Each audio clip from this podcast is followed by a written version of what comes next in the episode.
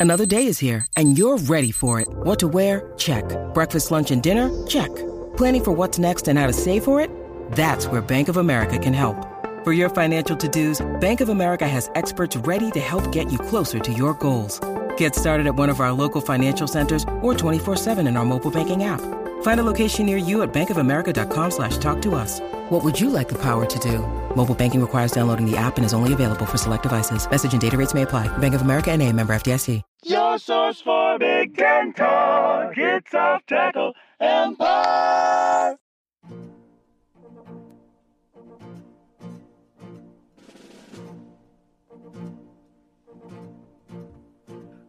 Welcome back to Off Tackle Empire. We're going to preview week two in the Big Ten, week one of everybody else, because, you know, the Big Ten just grinds harder. But once again, this is the only Big Ten podcast that, um, that well, you know, that, that I contribute to. So uh, once again, I'm Steve Braun. I'm with Chesky, and we are here to talk about um, Ohio State at Minnesota and uh, other more compelling matchups like uh, Fordham at Nebraska.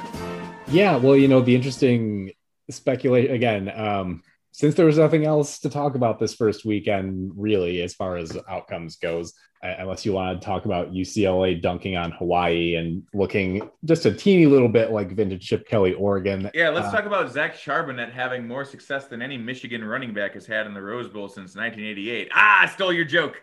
Yeah, right. So six carries for 100 plus yards, three touchdowns. No, Michigan couldn't use him last season at all. Not at all. that was literally was his whole season. He had one touchdown and a little over 100 yards in five games last year. He had six attempts over 100 yards and three touchdowns. Granted, it was against Hawaii, but but we digress. Um, so yeah, as you mentioned, Ohio State, Minnesota is a good place to start because it's one of our two Thursday night games here in Week One. I kind of hate it. Minnesota's come to be Yeah. associated with this, so whatever. Uh, you know, if, if it's just the Louisville of the Big Ten. yeah, that's what I think. I mean, look, there's a Pitino who who used to coach there and got fired because, well, for reasons. So, never mind, you know, d- different reasons than the other Pitino, but you can see the parallels there. So, anyway, Ohio dude. State and Minnesota. A Uh, Pitino was so bad he got fired for losing games. Yeah, that takes some doing to be a Pitino to get and fired for your coaching record as opposed to you know all the heinous shit you do off the field. Yeah, that's um that's quite that's quite something.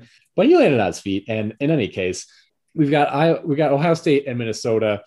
We there were a couple of lingering major storylines for each of these teams that are still kind of unresolved. We're here Sunday night, so there may be a firmer announcement, but I really wouldn't expect it. So on the one hand, with Minnesota, the question is, what is Chris Autman-Bell's status? He sustained an injury a couple weeks ago or so in practice that looked very serious at the time.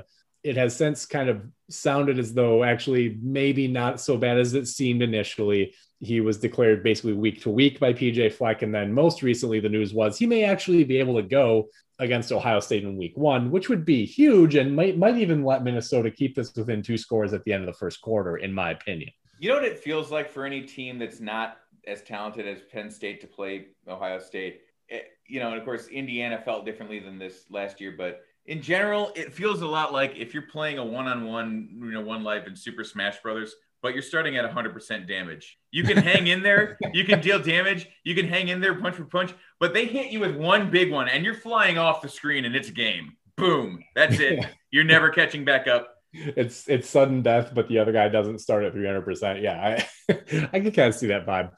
Ohio State's major unresolved story, of course, is that they still have not announced a starter. Not really clear from what I could tell if they're going to do that. Dude, All who signs- cares, man? Adrian Yeah, well, Martinez could win the Heisman there. Ooh, okay, hold on. Let's let me run through this thought. Let me run through a couple stimulations in my brain here. How many turnovers could Ohio could an Ohio State quarterback get away with before he'd be replaced by the blue chip behind him and lose his opportunity to rack up stats for the Heisman? I'm I'm doing like it, again. You can't see me doing this because it's a podcast, but you can picture like the Doctor Oh, Strange thing. no, no, no. he- Here's what like, I'm reading doing. All the reading all these potential realities. Like, how, in what circumstance would that happen? That's not what I'm picturing. What I'm picturing is the gif from that Big Ten commercial where it's Tim Beckman like staring at things on a clear chalkboard. yeah, with a look of wonderment, like how Uh, who wrote on the window? things? Who wrote on the window?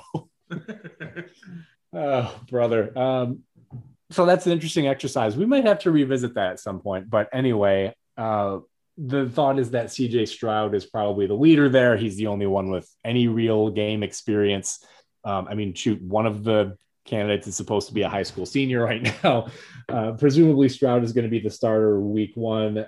And all expectations are that he'll be very good off the bat because he's got an elite offensive line and an incredible wide receiver group in front of him. A little bit of a different look in the running back room to be sure, but I still think TreVeyon Henderson and Master T are going to be enough of a one-two punch that all Stroud has to do is not be freshman Art Sitkowski, which seems impossible at Ohio State, and they should be just fine. But we'll see. Maybe there's a surprise and somebody else has secretly taken hold of that. In either case, for Minnesota to keep up here, boy, think back to think back to Minnesota's defensive performances from last year. They got a little bit better down the stretch, that's true, and they do have a good amount of experience because of how bad they were last year. But in what circumstances are they like picture Minnesota's linebackers in coverage on Ohio State's guys in the slot, like like you know Smith-Njigba, who's who hasn't really done much for Ohio State yet, but by all counts is going to be their next superstar receiver. And then he lines up against Mariano Sori-Marin uh, because of a mismatch or um, a quick tempo thing or something. Like, how, how does this game work out in Minnesota's favor? I just don't see If it. Ohio State when when Ohio State marches all the way through the Big Ten championship game with all ten wins, uh, they will have won more consecutive conference games than early aughts Miami. Consider that and consider the conference that Miami was playing in at the time. They were not in a conference They were in the Big Uh, East. yeah, they were not in a conference of Florida State or with modern Clemson. Uh, they were in the early 2000s Big East. I think right, the Big East was a little better back then um, than the more than the version we remember before it collapsed. But But, that's what we're talking about here. I really don't even think of them as being in the same league because it's like when you talk about teams in the same league, usually you expect results against them to mean something. I mean, do you think that results from your games against Ohio State mean anything? no, and that's if you think big picture. I think this is probably true for each of us. Like, given where our teams are, the the the goal within like the next two to three seasons is can we be the one that has the number one contender belt to have the best shot to take Ohio State down? like that's where the rest of us are. Um, and we could there's all kinds of conversations you can have about where that's a healthy place for a conference to be, but what exactly is there to be done about it from the top? I mean, the other schools just have to do better. And so Hey, by far, the time we can cha- by the time we can ta- take that belt there, Ohio State's going to be gone. Um, but you know that that gives you an idea of how I feel about this game because of what we're talking about. I don't Yeah. want to disrespect Minnesota, but like you have to understand what we're talking about here. Like I don't think Minnesota. I have Minnesota, and I have Minnesota as eight and four, right? I have them as a solid team. Um, I, I just you know Ohio State has has Ohio State has played solid teams, solid Big Ten teams, and sent them home like fifty-six to three. That's true. He, if you're looking for ways in which this realistically will be kept close, though, I think Minnesota might have an angle that most other teams don't. And that is, I do think their run game should be able to get some traction against Ohio State. Ohio State's obviously hugely talented defensively, but they've got a lot of new guys. And yeah, I know Haskell Garrett's back and he's really good. They've got these killer defensive ends. Um, but their linebacking group is very new, talented, but new or upperclassmen who haven't played much their defense is going to be substantially more vulnerable than their offense early on. Minnesota wants to run the ball a lot anyway. And Minnesota you- does have enough of a passing game that they can keep Ohio State honest for Yeah. at least the first half. If- so that is going to be interesting, but they can't they can't really afford to not score touchdowns. Right. So, it, well, here's the thinking to me, which is that if, uh, especially if Autman-Bell is able to play and be most of his normal self to give them a deep ball threat, if they get any traction with Ibrahim early on and they can, you know, he's a guy that you can easily give the ball to 30 times and be confident he's going to get better as he goes on. If he get if they get into a lather with this good offensive line, this excellent run blocking offensive line, such that they're able to hold the ball and keep Ohio State's offense off the field, well, then all it takes is again, keep in mind Ohio State's got a new quarterback, whoever it is. If you know, say the guy misses a couple throws on the first series or two, such that they have to punt, and then Minnesota gets the ball back, either up a field goal or a touchdown, and they go on another long drive. And now the quarterback who made a couple mistakes, even if they're little ones, has to sit there and think about it for a long time. And by the time he gets back on the field, maybe he feels a little bit of pressure start to ratchet up because not only is he playing for Ohio State on the road, you know, expecting to go to the playoff at the end of the season, but he's looking at three blue chips on the sideline next to him. And who knows how close the competition ends up being? Maybe it's a thing that's decided on the last day of camp, such that he knows, look, it was really close. The coach thinks that the, at least one of these other guys is almost as good as me. I need to be good right now. And maybe he forces something, and, or, or there's a mix up in the communication or a play call or something that he doesn't get. I'm just saying it, it, there are stranger things have happened. I'm not predicting. Question. I'm not predicting a win by any means, but they're they're look. It, it, Death Stars do blow up occasionally, right? So I have a question. Let's say that Mohammed Ibrahim manages to keep the clock rolling such that it is the first play of the fourth quarter when Homie enters the game. Player to be named later, the Ohio State starting quarterback, yeah. enters the game again, down seven, and throws a pick six is his name in the transfer portal by the end of the game? um, interesting question, right? Because in that situation, even knowing that the three backup options you have are very talented, uh, there's a good chance that who, well, whoever it is has very little game experience. Are you really going to turn to somebody in that situation and be like, all right, you go fix it? Um, what, if he sucks too? It, you know, Why not? You're a pro football team. You're um, you're I, every bit a professional football team. Well, that's okay, what you do. So, no, hold on. No, no, no, no, no, no. Hold on. Let's carry that analogy out then. If Drew Brees fucks up early in the fourth quarter at any point in his career in New Orleans, they don't pull him and put in Jameis Winston or who you know Sean Mannion or whoever was back. Counterpoint: If time. they had, they'd have won the game last year in the playoffs. But I digress. Last, We're no, not. Last, you know that last year was a totally different situation from what I'm talking about. That, yes, but so too. So too is an experienced Drew Brees because we're not talking about guys with game experience, are we? Right, but you see, you tried to compare it to an NFL situation. That's not what it is with a new quarterback in college. As talented as they are, you still it's not reasonable to assume that they're automatically going to be good. And this is the same point that I tried to make when we had our preseason rankings. Everybody else on this site linked the unnamed Ohio State quarterback as the best of the conference. That's preposterous. You don't even know who it is. How could you possibly know he's going to be the best quarterback? That's funny because when we did that, Quinn Ewers wasn't even an option. so wait a second. If Quinn Ewers starts, then that means that that the guy that was there was technically not even on the guy that yeah guy that would mean that them was not even on our list. Right. Yeah.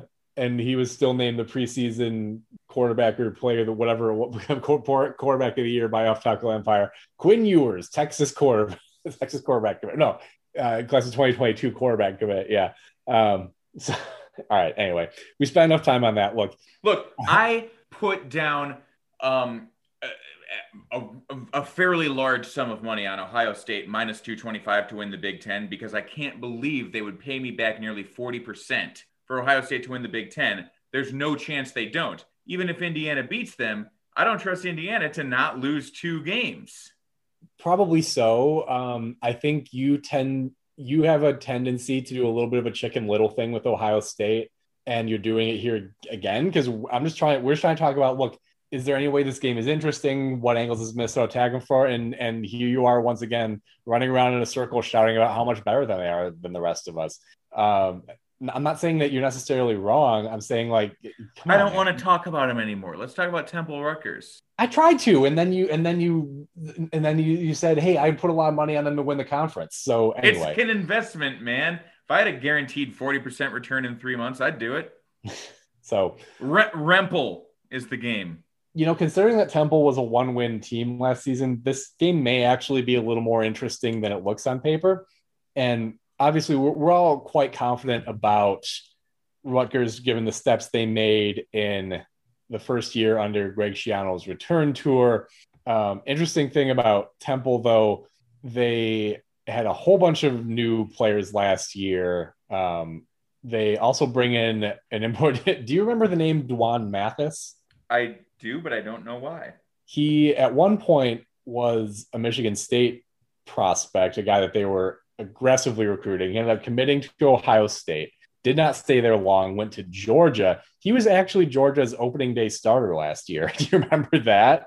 But he was he was either injured or benched almost immediately. JT Daniels was hurt. Um, Jamie Newman sat out. And so he was kind of the last man standing at the beginning of the year, but he didn't last long. I think he ended up getting hurt himself. And then um, uh, what the hell was the guy's name? The the tiny little walk on who ended up starting for Georgia most of the season. Uh, but anyway, Mathis didn't stick around. He transferred again. So he's now at Temple.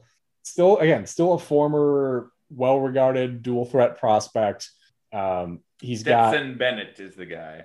Yes, that's the guy who ended up being the starter. Not that that mattered, but anyway, um, he's got a threat in Jadan Blue, who was over a thousand yards in 2019. Again, it's a seven game sample last year, and they they had a lot of guys opt out. They had a lot of guys get hurt, so they're playing a lot of new guys. They don't have a huge talent base to begin with.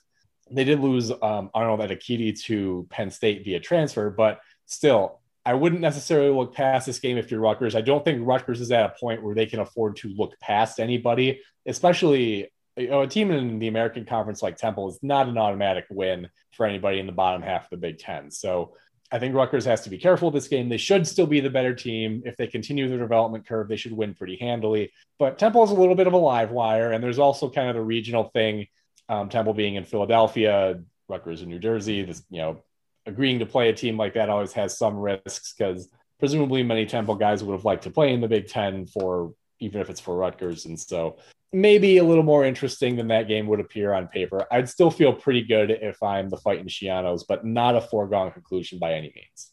Yeah, I just don't know that much about Temple. It's they know, have fallen they have fallen off the radar in a big way the last couple you want to you want to consider like my first impression of them is still the Matt Rhule Temple, which yeah, you still you still think defense. they're yeah, you probably still think they're crazy good defensively, that but they're still like, capable. Yeah, but that's crazy really, because like I also don't understand quite what Rod Carey's deal is because he kind of just was like meh. He like he was he he took over for guys that he took over for Dave Doeren at Northern Illinois, who had taken yeah. over from Jerry Kill, and proceeded to kind of they weren't as good, but they still occasion like they got to the title game the one time and then um oh no they actually won that one yeah that was the one we were at wasn't it where they came back yeah and because i'm from illinois and my mom went there for a master's i was i was kind of i was kind of pumped and y'all were very sad. You cried some serious uh spencer te- or no no. Oh my god what was the guy's name? Spencer tears? Um i don't remember. I certainly don't remember. Yeah, it was you cried some serious Spencer tears.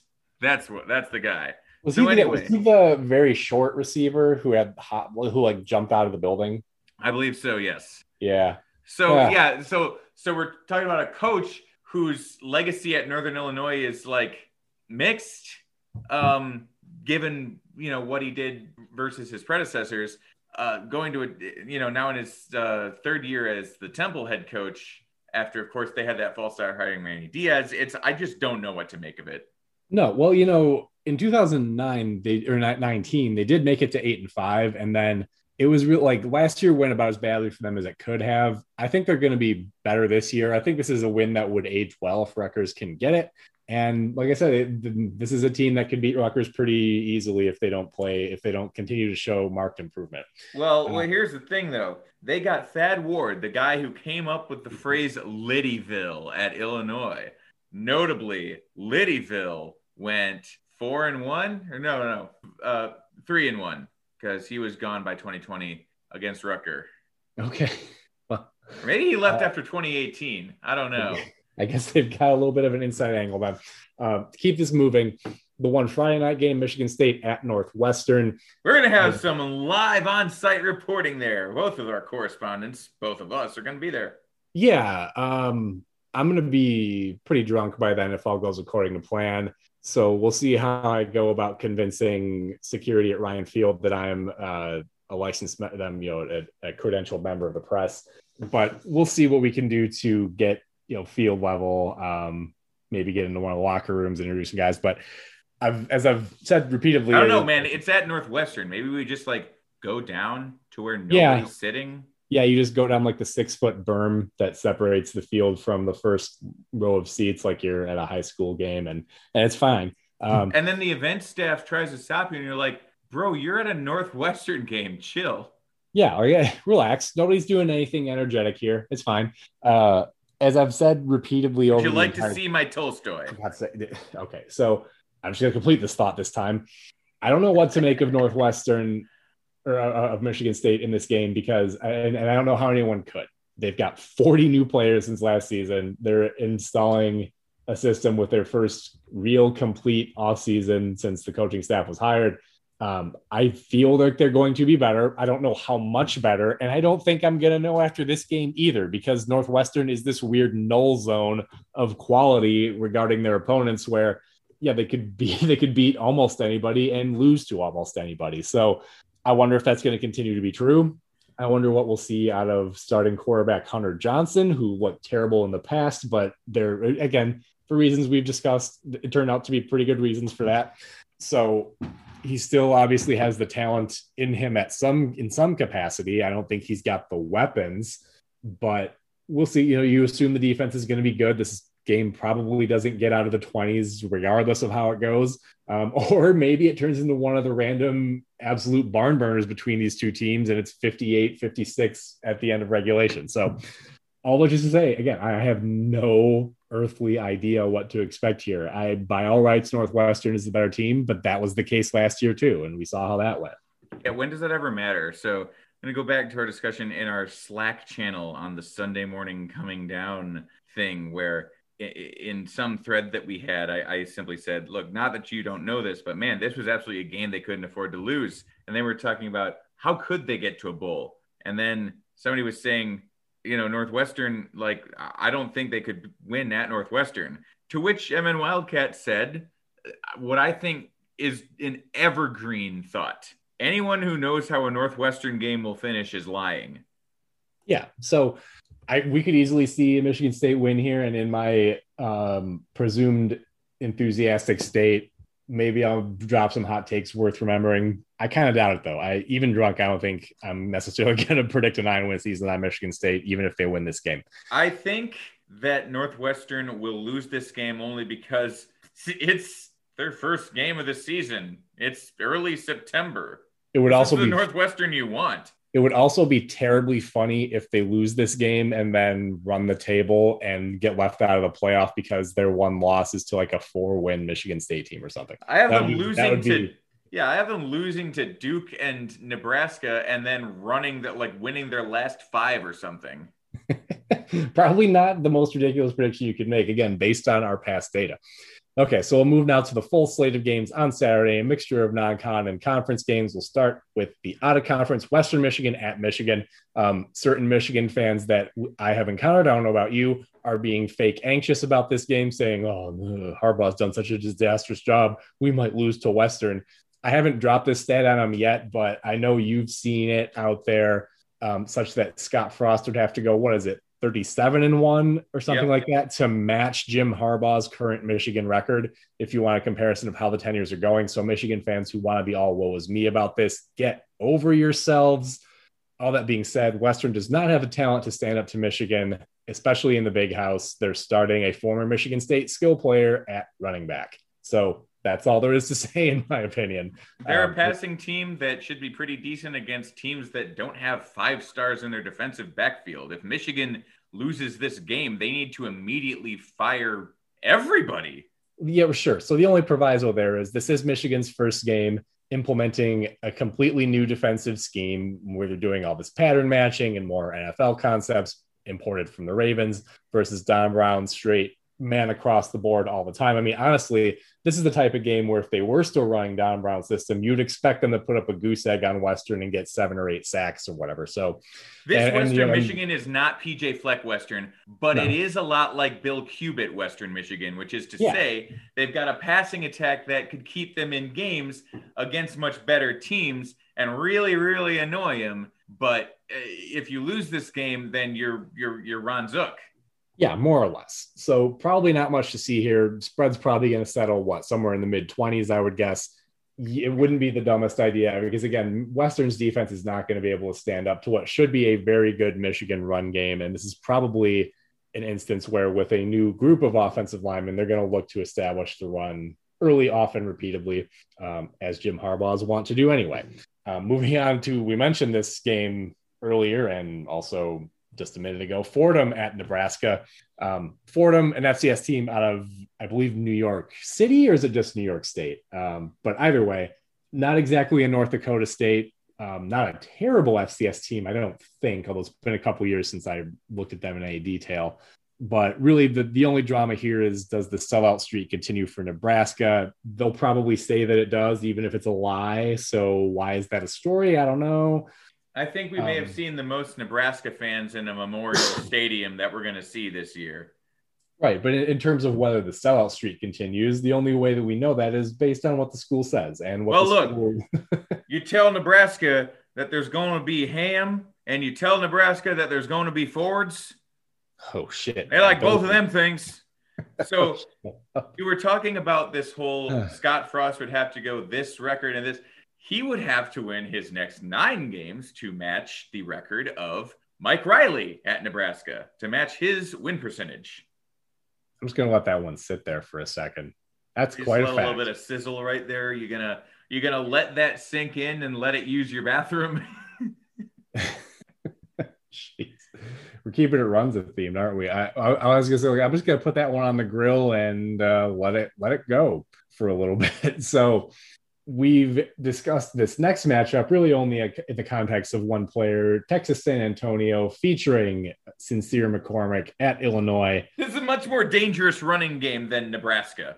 As it turns out, probably going to be the case. Not there's- even no- joking. I am a bit concerned about this game because, it, I- I mean, really, what's going to happen here is we're going to need our secondary to be able to take down their passing attack because I trust that we will adjust to stuff the box against Sincere McCormick. And if we stuff the box against even the best, what are they? Are they? No, even against the best CUSA running attack, we should have the advantage um, athletically to be able to shut it down. But that's only if you know then the uh, the three guys that you have defending in the backfield can shut down. What's what's what's been a bit of a you know an uneven passing attack for UTSA. Sure. They went they had a winning record. They were a competitive team. I am really concerned about Sincere McCormick. I, I'm not going to lie. I've been on the record saying this. Uh, I could absolutely see. I mean, we've we've we went down 21 to six to a much worse UTSA team. Although our coach was Tim Beckman then. And so your your concern about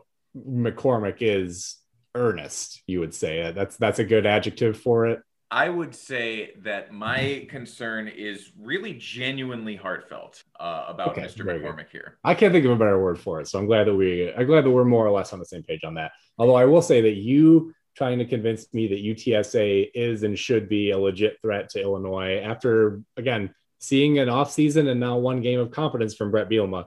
This is this is what you what you're doing right now is how I feel trying to talk you back from doom spiraling about Ohio State every time. Well, I have a question. Do you think Nebraska would beat UTSA? I'm not sure. Yeah, probably. Can you oh, hold on, hold on, hold on? Uh, We're not in the same place, so I can't check your tabs. But I'm I'm going to ask your scouts honor on this. Can you name another player on UTSA's roster right now? I don't. I don't need to. He's our best fantasy Uh-huh. player. Uh huh. Okay, there you go. So against the Big time. I can team- name all kinds of players on Nebraska. I know them for doing terrible things. Sure. I'll, I'll, here's what I'll warrant you. If UTSA's coach, who I couldn't name, had access to Nebraska's talent, you might be in a lot more trouble. And, uh, but by the same token, you know, it, I, I I think don't- we're going to win this game. yeah, I do. I do. I just think that it might not be quite as smooth sailing as was, say, the uh, middle eight minutes of the Nebraska Illinois game. okay. But think about this selectivism. Like, uh, you're saying that you don't think this entire game is going to go as well as the one fantastic stretch of football you played? Like, wh- what are you talking about? Of course it won't. When you need mealtime inspiration, it's worth shopping Kroger, where you'll find over 30,000 mouthwatering choices that excite your inner foodie. And no matter what tasty choice you make, you'll enjoy our everyday low prices, plus extra ways to save, like digital coupons worth over $600 each week. You can also save up to $1 off per gallon at the pump with fuel points. More savings and more inspiring flavors make shopping Kroger worth it every time. Kroger, fresh for everyone. Fuel restrictions apply. Hey, it's Kaley Cuoco for Priceline. Ready to go to your happy place for a happy price? Well, why didn't you say so? Just download the Priceline app right now and save up to 60% on hotels. So, whether it's Cousin Kevin's Kazoo concert in Kansas City, go Kevin, or Becky's Bachelorette Bash in Bermuda, you never have to miss a trip ever again. So, download the Priceline app today. Your savings are waiting. Go to your happy place for a happy price. Go to your happy price, Priceline. Oh God! All right. Um. Okay. So we next. I'll we'll move now to what I'll call the interesting non-conference games of the week. Uh, not that Temple Rutgers isn't interesting, but I come on, find something else to do with your Thursday night. Um, Oregon State at Purdue. Question for you, Steve Bumpasaurus Braun. Can you name Oregon State's head coach without looking? Oh my God! Is I feel like his first name it, it like I feel like either his first name is John or his last name is Smith. it is John Smith. Yes. Oh my God! Yeah. Now, okay, so hang on, hang on, hang on. Before you give yourself too much credit, statistically speaking, in terms of the demographics of college football coaches, you had a decent chance there, right? Um, and second, I actually did know specifically that thing. It's just that I was thinking John Smith, but then I was thinking, wait, am I thinking John L. Smith? Wait, it's either a John or a Smith. You might look. You might as well be thinking John L. Smith as far as Dan Smith, BYU. So, how long would you say John Smith has been the coach at Oregon State? I think this is his third year. It's his fourth. Okay, fourth, so you, okay. you got close. I was assuming you'd do what I did, which was, man, that Gary Anderson thing where he just walked away from the team in the middle of the year, that was crazy. That was like four whole months ago. But no, turns out it was four years ago. And you wouldn't know because you haven't heard anything from Oregon State since then. No, I actually I do know two things about them. I know two things about them. I know Jake Luton and I know Jermar Jefferson, neither of whom are with the team anymore. Yeah. So they, they had, I know, yeah. Anybody that shows up in this college football fantasy thing uh, remotely just shows up, has a good week, is gonna catch my radar at some point, and so I, I all I know to expect from them is uh, oh, and I know Zariah Beeson, who was uh, a one-time Illinois um, recruit. So yeah, well, they're um, they're most likely starter at quarterback. Oh, I don't think this has been decided for sure yet. Is uh, Tristan Gebbia, a former Nebraskan, and uh, boy, wouldn't it be nice if Nebraska had a little bit of depth in their quarterback room such that they didn't have to stick with Adrian Martinez now? It always comes back to the Huskers, man, I'll tell you. Um, but anyway, he's most likely going to be their starter at quarterback. As you mentioned, Jermar Jefferson's gone. It, they, they don't really have a clear backup of that level. They've brought in a few transfers from other places that could be interesting. Um, there's Tre'Shaun Harrison at wide receiver who could be useful. Um, a, a, Georgia transfer, Makiya Tongue, which is a pretty solid name. Um, give that name a slurp, but you don't expect Oregon State to be. I'll put it if Oregon State is a serious threat to Purdue, let alone if they beat them. Um, Jeff Brohm's in quietly a lot of trouble. Um, he's never going to get the press or the coverage that Scott Frost did, and he had a little bit more goodwill from you know whomping on Ohio State early on. That has, I think, buoyed him higher, despite really having a comparably disappointing results the last couple of years. And we, when we were talking about Purdue in the offseason, we mentioned that the excuses probably kind of have to stop this year. I'm not saying Brohm has spilled many of them out there, but if you're, I mean, if nobody else than from guys like me who are fans of him and his style of play, they've got to put up in the win loss column this year. And losing to a team like Oregon State in your debut week of the season, that's not going to be a good sign. So well, important for Purdue to win this actually. Yeah we talked about this. Well, what we didn't talk about is that Makiya Tongue is apparently the son of, I looked this up, Reggie Tongue, former Chiefs and Seahawks defensive back. That's what I thought about. But anyway, to get back to what we're talking about, yeah, we texted about, well, what happened to Scott Frost? Was he always just kind of a shitty football coach? And we, you know, we saw, we, we, we said that he didn't actually take over nothing at UCF, that 0 and 12 season was just two years after they won the Fiesta Bowl with Blake Bortles. It wasn't totally yeah. bare, but he was a guy who was a brilliant play caller, a, a football genius. Um, at you know the top end G5 conference, really the American and the Mountain West are the two big dogs, right? And uh, and even that even has before- not yeah. translated. even That is- before that when he was a coordinator at Oregon, because there was a coordinator experience in there too. That Yeah, was just just Yeah. a, a play calling, a football genius, a wonderkind, and and he continued to do that, stepping into his own as a head coach in a Group of Five team there, and it has not translated at all. He's proven to be like honestly, like just done unbelievably stupid things. That's the question. Was he always a dumb football coach? No, I just don't think that he ever had quite what it took to manage a a you know an FB you know Power 5 football program on this level when you talk about you know it's just when you when you're playing with this caliber of players it is different and you you take on more of a managerial position and what better example of that than Jeff Brohm Yeah, well, and and you know the the other thing to remember about Oregon State, uh, which I should have meant Bob a second ago, is uh, they did beat Oregon last year. So it's not like they're it's not like this is a coaching staff with no chops whatsoever. It's just they've kind of flown under the radar, being Oregon State in in a it, they're in a honestly they're in a position not unlike Michigan State. Unless they're extremely good, it's pretty easy to ignore them from a national perspective.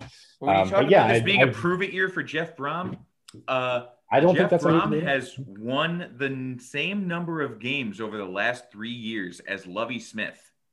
That's tough. And it's also a stat that loses a little bit of meaning in the context of a shorter schedule last year. But again, they won their first two games and then went over the rest of the season. It's not like playing a couple more would have made you hugely confident they were going to get to six wins or something. So, Would you rather go four six two or six four two? um, hmm. I mean, you'd rather do neither, but still, Brohm did the latter. yeah, yeah, yeah. I, I, I don't think I have a good answer for that. So, I mean, Um, really, the big difference between him and Scott Frost is he's not recruiting as well. He has actually he has actually won things at Purdue, although not that many. He won one game that was enormous. He went to a bowl in his first season. Uh, I mean, he he's been to two bowl games. He's won more, um, and he hasn't embarrassed himself at the press conferences. But it's still a fair question of whether that's enough. yeah, it is start their their trajectories are starting to look a little too similar.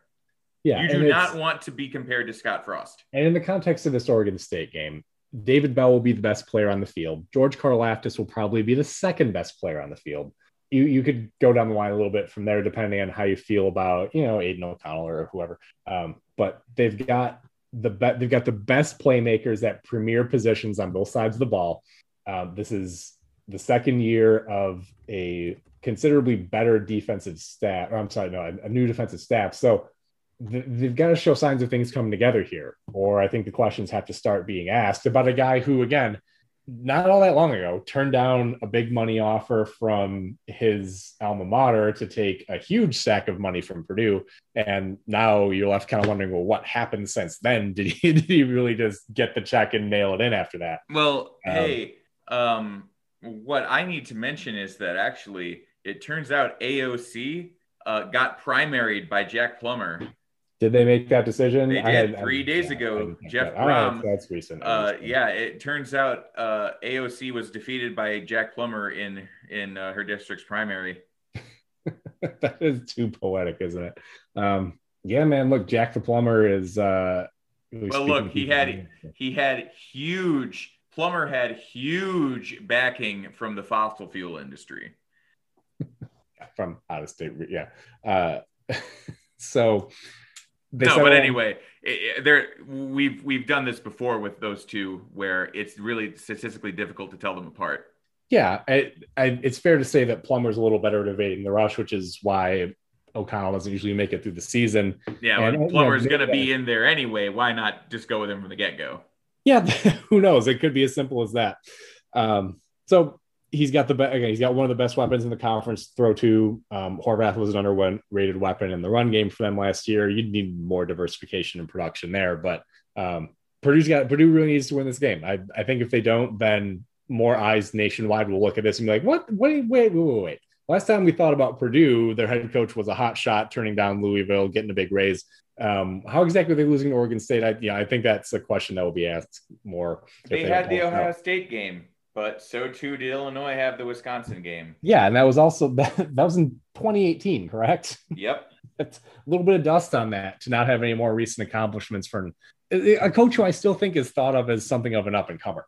So moving to our other, what I will refer to as interesting non-conference game, West Virginia at Maryland. Steve, did you know West Virginia was actually pretty good again last year? I actually didn't. I hadn't thought too much about them. Yeah, they um they ended up six and four overall.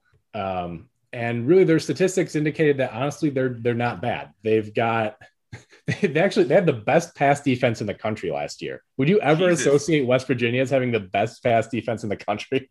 No, but it's interesting because uh, Neal Neal Brown, right? That's their coach. Yeah. Uh, let's see. Does he in fact? Did he in fact bring? Um, who was their defensive coordinator? Oh, Gerard Parker, because he got rid of the best defensive coordinator Illinois ever had, I believe. Oh no, he he wasn't even in there. Wow. Oh yeah, yeah, he was. Vic Koenning was the coordinator in 2019, and uh, former NFL quarterback Matt Moore, I think, was the offensive coordinator. Anyway, I'm just jumping all around here. So Yeah. But so they, they they had a new coordinator last year under Neal Brown, who was a defensive guy at Troy. That's where he comes from. It's his second season. It's going to be his third season as head coach. Well, yeah, and, let me ask you this. So, if I were to say that West Virginia had two um, had two guys on the defensive line, two excellent players who were brothers, um, and again they play for West Virginia, what would you assume their last name is? I don't know. I just can't stop thinking about two brothers in a van, and So- then a meteor hit. Right, I I should have Yep. known that I was gonna. So, Okay, so go on with it. um, so the Stills brothers, of course. Um, Ah, the stills. you, if you talk about West Virginia football, you got to make sure that you account for where the stills are. Um, so they, they have a couple of returning stalwarts there. Their defense has, is going to have a lot of newer pieces on it, but there's reason to believe that they ought to be able to put this together. Um, they have a returning starter in Jared. Is it Jared Doji or Doge? You could probably tell me. It's Are you, Daggy. are you serious? All right. No, it's Daggy Um, because he's he's related to former Texas Tech quarterback Seth Doege. That's Daggy. Yeah, I wondered Who- if there was yeah. a connection. Yeah. All right. He absolutely is because you'll recall at the time it was culturally relevant. Their whole cheer was "Teach me how to Daggy, teach me, teach me how to Daggy." Oh no.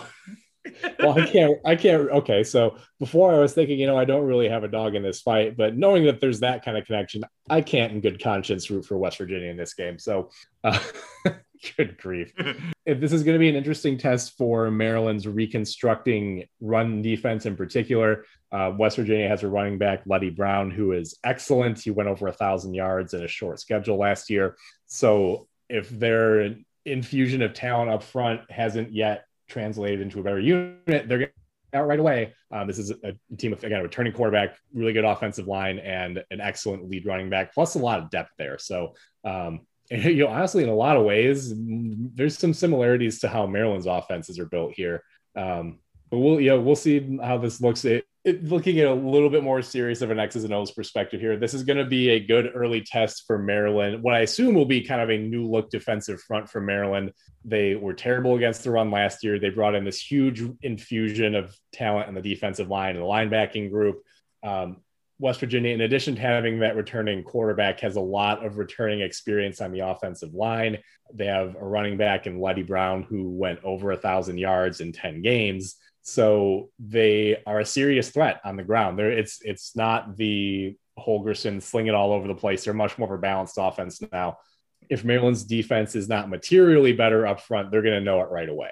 Neal Brown was very high on my coaching prospects list a few years ago, back when you know during the the, the interminable times when I had to have that list at the ready at all times. Um, because he was able to go toe to toe with SEC teams. I believe didn't they beat LSU one of those years? Um, I thought It they was got, either LSU or Auburn. I thought they got really close to beating LSU, and then there was a bullshit call that like ended the game. Well, either way, they they held their own against you know like NFL laden yeah, defenses, running a balanced attack and playing physical defense. So that Yeah, I'm, I'm really interested to see that because they seem like a very like like like what Neal Brown wants to do is have a team that controls the game and play very disciplined. And uh, if I know Mike Locksley and Ron Zook, what they want to do is exactly the opposite. Yeah, what they what they want to do basically is um, something that you would expect from like a Loki variant. Uh, basically, I, I, I haven't ruled out the possibility that Ron Zook is a Loki variant. By the way, Do you Um, think that Mike Locksley knows better than to keep Ron Zook away from actually coaching anything? Like, I do, do, do, do you think he's got him actually doing special teams, or do you think he knows? Hey, dude, this guy actually went to do special teams where that was the only thing he did up in Green Bay, and they were the worst in the league at it. I don't know. Uh, you could make a compelling argument to me either way. I think. I'm really Um, curious. I mean, maybe Ron Zook's passion is special teams. Like his other passion is graphic design, of course, but maybe his passion really is special teams. And it's just he's just really bad at it. And he just wants to keep doing it. you know you always see it bandied about like it's it's okay to not monetize everything like it, it's fine to just have passion products like this podcast is a good example It- you know relative to the amount of time we put into it the remuneration is truly like the on an hourly rate it's just dismal and I don't think I'm even getting those checks anymore. yeah that that's fine like I'm not I'm not paying for hosting anymore, so that's really all I care about. Right. That's as long as we're not losing money on something like it, this isn't, you know, like pottery or metalworking where we're going to have raw materials expenses. Or Um, fixing up your car to take it to car shows where it's like, hey, I really want other people to think my car is cool. Dude, don't get me started. I that was one of the more fortuitous things about the timing of this vacation is we didn't have to be around for Dream Cruise. So anyway, I hope my uh, dad doesn't listen to this podcast. yeah, it's I'm sure it's right up Ken's alley. But all right, we we're We have no idea. So, Penn State at Wisconsin, one of the two actually compelling matchups besides MSU Northwestern that we're getting in conference play. Yeah, one of two matchups we get in week one of Big Ten of ranked Big Ten teams playing each other. Um, it's tough to know what to expect from Penn State because they were such a study in contrasts first half versus second half of last season. Naturally, if you're a Penn State fan, the tendency would be to say, well, the second half was more recent, so that's more important. Okay, you can think that if you want. You, they do have some questions to answer, you know, defensive line, cornerback, um, some turnover there, but you've got carryover at the receiver and quarterback positions that'll be helpful. The offensive line is not great, but there are a couple pieces there that are really good. So you would expect the offense is probably going to be decent to begin with. And if nothing else, there's certainly a lot of talent on the defense. From Wisconsin's perspective, about all you can say here is the, the pieces are really all in place. Do you find the guy to be the dominant running back that you need? And why are you not just, yeah, why are you not just giving 25 carries a game to Jalen Berger? Is that going to happen this year? Do you feel that he's ready? Because again, the offensive line should be awesome. You still have Ferguson. Your wide receivers are still underwhelming, and the shine really came off Graham Mertz after those first couple games last year. So this is, I mean, really, this should look like a traditional Wisconsin offense, which is to say, most of the time your opponent's not going to be able to stop the running game anyway. So what does it matter if you kind of suck in the through the air?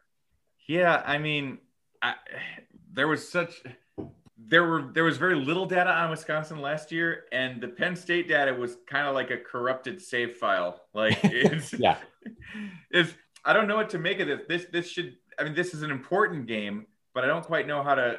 I mean, Wisconsin wants to control this game. I have to imagine that they're gonna that both teams are gonna try running the ball first. Wisconsin because it's what they're comfortable doing. Penn State because they couldn't do it last year and they were going to want to prove that they can, right? Because when Yeah. you've got a big physical team like that that should be able to do it, that's what you want to do. Of course, you have Devyn Ford there who's just got who's got who comes into this game armed with knowledge for a situation he'll probably never face again on when to go down when you have a clear path to score. Oh yeah, I'd forgotten he was Like- the one who did that. And, yeah. I've, and I've been thinking about that and like how many times do you think that about times in your life where you did something that you ended up being the wrong thing and you think well at least i learned how to handle this situation that i'll never ever encounter in my life again how many times Yeah. has that happened it's just like no actually no i can't gain anything from it i just took a big fat l and i'm never going to have the opportunity to redeem myself from it yeah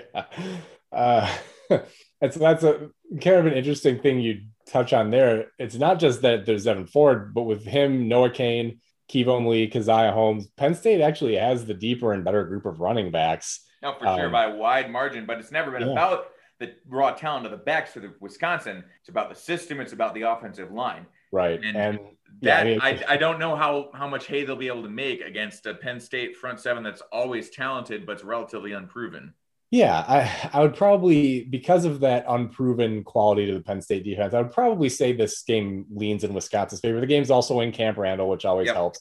Um, so we'll see there. But again, as, assuming that Penn State's quarterback rotation has stabilized a little bit, which it kind of did down the stretch last year, um, they've certainly got the more dynamic weapons. You'd still think they're going to hit a couple of big plays. Um, I'd probably give the edge to Wisconsin here. Home field helps, but it's probably going to be a compelling game, um, as will the last game of our slate be, which is Indiana at Iowa. I'm going to say for PSU Wisconsin, I like Wisconsin, but I'm going to take the under in the first half. Probably so. Yeah, it wouldn't surprise me if, again, because Penn State is certain. It, I think it's an obvious strategy if you're Penn State that you key on the running game. Wisconsin just does not have the types of threats that Penn State's corners shouldn't be able to handle one on one.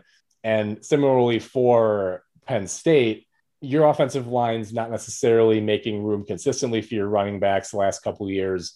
You're relying on the home run play. Wisconsin may play it a little bit the opposite way. Prove to us you can run the ball, and we'll give your playmakers a little bit more space over the top, perhaps. But I feel So- like if Penn State wants to be more comfortable, it'll be a bit like two Floyd Mayweathers going out and fighting each other. Or Yeah. just like, all right, let's just let's, let's, let's, let's see what you got.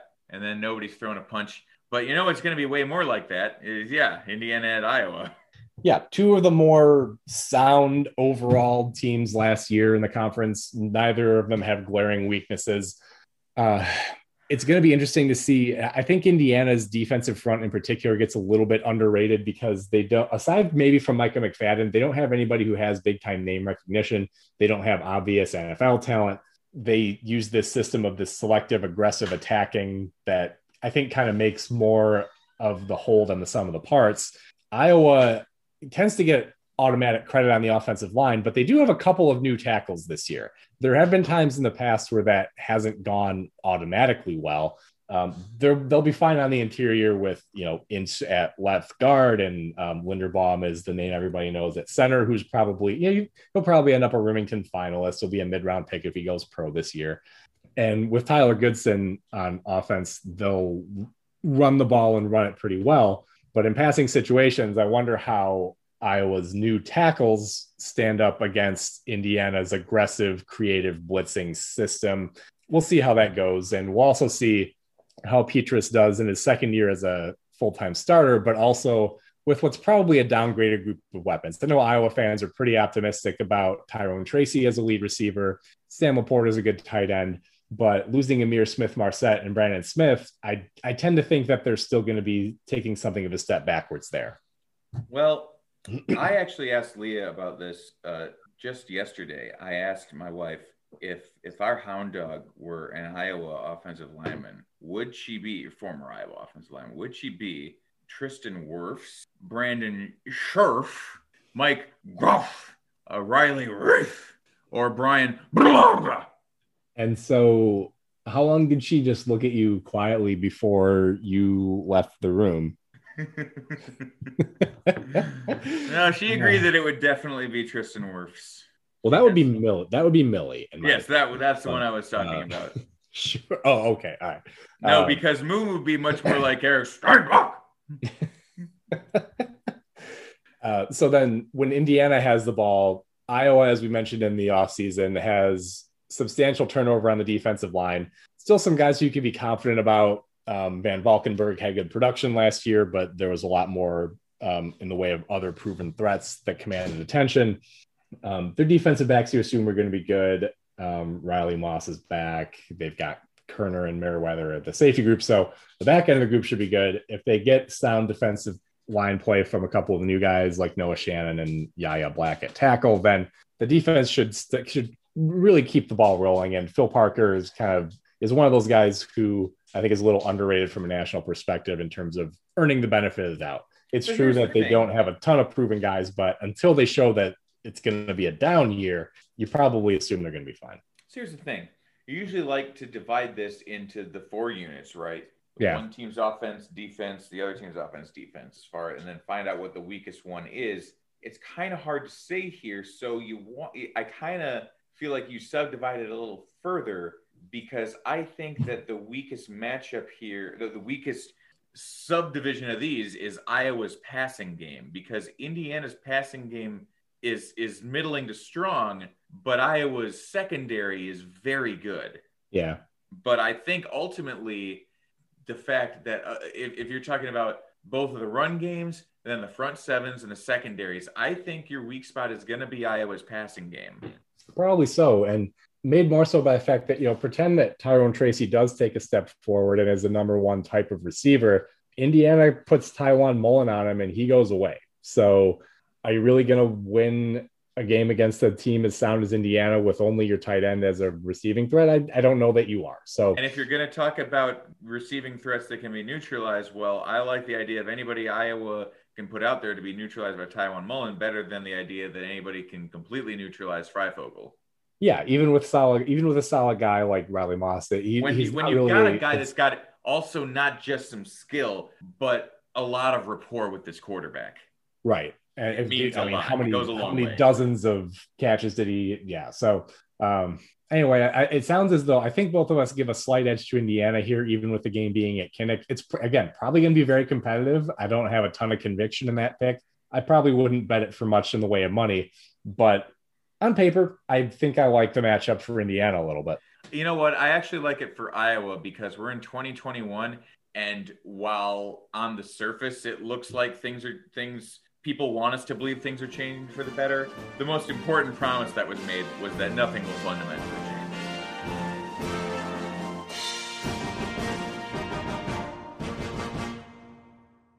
Your source for Big Ten talk. It's off tackle empire.